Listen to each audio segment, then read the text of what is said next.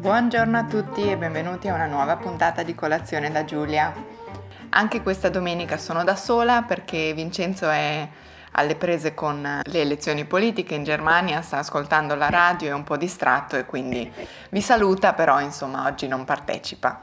Anche questa, come, come la settimana scorsa, sarà una puntata un po' particolare del podcast perché ehm, vi racconto di una mia idea. Spero che a qualcuno di voi piaccia e anche che possa tornare utile. L'idea mi è venuta un paio di settimane fa quando ho parlato con una mia studentessa canadese di Vancouver, di un'altra mia studentessa rumena che vive in Canada e in particolare a Vancouver, perché ehm, hanno una passione in comune, hanno un hobby in comune e ho pensato che sarebbe stato simpatico che potessero parlarne e le ho detto guarda potresti contattare questa persona perché vivete nella stessa città, magari addirittura nello stesso quartiere, chi lo sa, e mm, magari potete addirittura parlare in italiano, sarebbe, sarebbe molto divertente. Probabilmente in molti di voi conoscono questa teoria sui sei gradi di separazione. Mm? Eh, questa teoria dice che ognuno di noi è separato da qualsiasi altra persona al mondo ehm, da solo sei persone. E io mi sono resa conto che probabilmente molti di voi, tramite me, sono separati da ben meno gradi di separazione.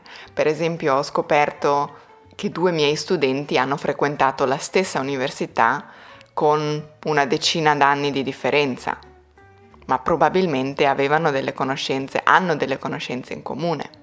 Oppure in questo preciso istante quattro dei miei studenti sono in Puglia a trascorrere le vacanze e chi lo sa, magari si trovano nello stesso posto lo stesso giorno, solo che non sanno di essere entrambi i miei studenti e di parlare l'italiano.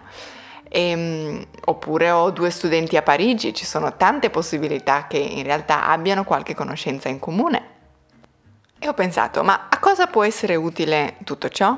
Beh, può essere utile a voi, perché in realtà siete una piccola comunità, avete tutti in comune la stessa insegnante e probabilmente qualcuno di voi sta cercando un partner di lingua con cui esercitarsi al di là delle lezioni di italiano. E quindi ho avuto quest'idea, è offrirvi di mettervi in contatto con un'altra persona in un altro paese, possibilmente di un livello simile, per esercitarvi con l'italiano. Magari qualcuno di voi stringerà anche amicizie internazionali e in futuro avrà un bel posto in cui andare a fare le vacanze, chi lo sa. Giusto per farvi una panoramica, allora, la maggior parte dei miei studenti viene dagli Stati Uniti, ma come sapete gli Stati Uniti sono enormi. Alcuni vengono dalla California, alcuni dal New Jersey, alcuni dal Texas, dalla Virginia, ehm, dalla Florida, dall'Indiana, dall'Ohio, veramente da tantissimi stati degli Stati Uniti.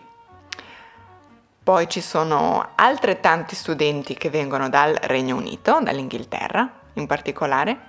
C'è qualcuno da Malta, qualcuno dalla Svizzera, dalla Russia, dalla Francia, come ho detto prima, dalla Germania, dall'Uruguay, dal Canada, dall'Estonia, da Hong Kong.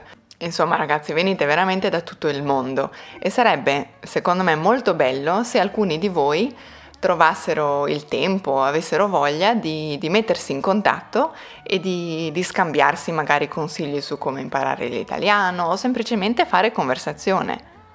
Per esempio potreste scambiarvi opinioni o eh, potreste scambiarvi impressioni su come sia stato studiare l'italiano finora, a che età avete cominciato, che metodo avete utilizzato. Sapete, non è la stessa cosa parlarne con me che insegno la lingua e parlare con qualcun altro che ha fatto proprio come voi partendo da zero.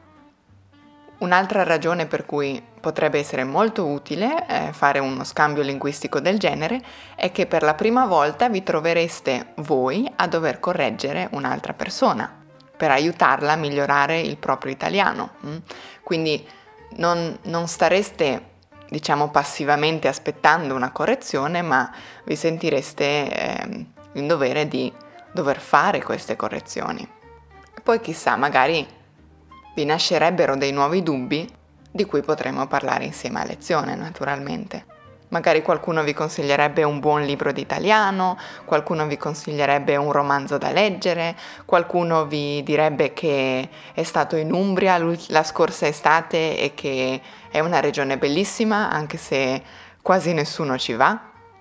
Penso che sia sempre una cosa molto piacevole eh, conoscere persone con una passione in comune ma che vivono in un altro angolo del pianeta e che mh, mm, possono insegnarvi molte cose. In realtà io ve lo ripeto costantemente durante le nostre lezioni e conversazioni che probabilmente imparo più io da tutti voi di quanto voi non impariate da me. In fondo io vi insegno l'italiano, ma voi mi raccontate di così tante cose che che, che vanno ben oltre la lingua, che sono veramente fortunata a fare il lavoro che faccio. Ecco, allora il podcast di oggi è veramente breve e, ed era solo per, per, parlarvi di questa mia idea. Settembre è il mese delle idee, la, la settimana scorsa vi ho presentato il, il, nuovo corso di italiano, questa settimana vi, vi, propongo qualcosa per continuare a migliorare ma in maniera un po' più autonoma o comunque senza un insegnante ma con, con altri compagni di apprendimento, diciamo così. Ora vado anch'io a seguire i risultati del eh, delle elezioni politiche in Germania, anche se bisognerà aspettare fino a stasera. E, mh, mm, speriamo di essere in due prossima domenica a condurre questa puntata. Intanto buona giornata e buona domenica a tutti. Ciao ciao!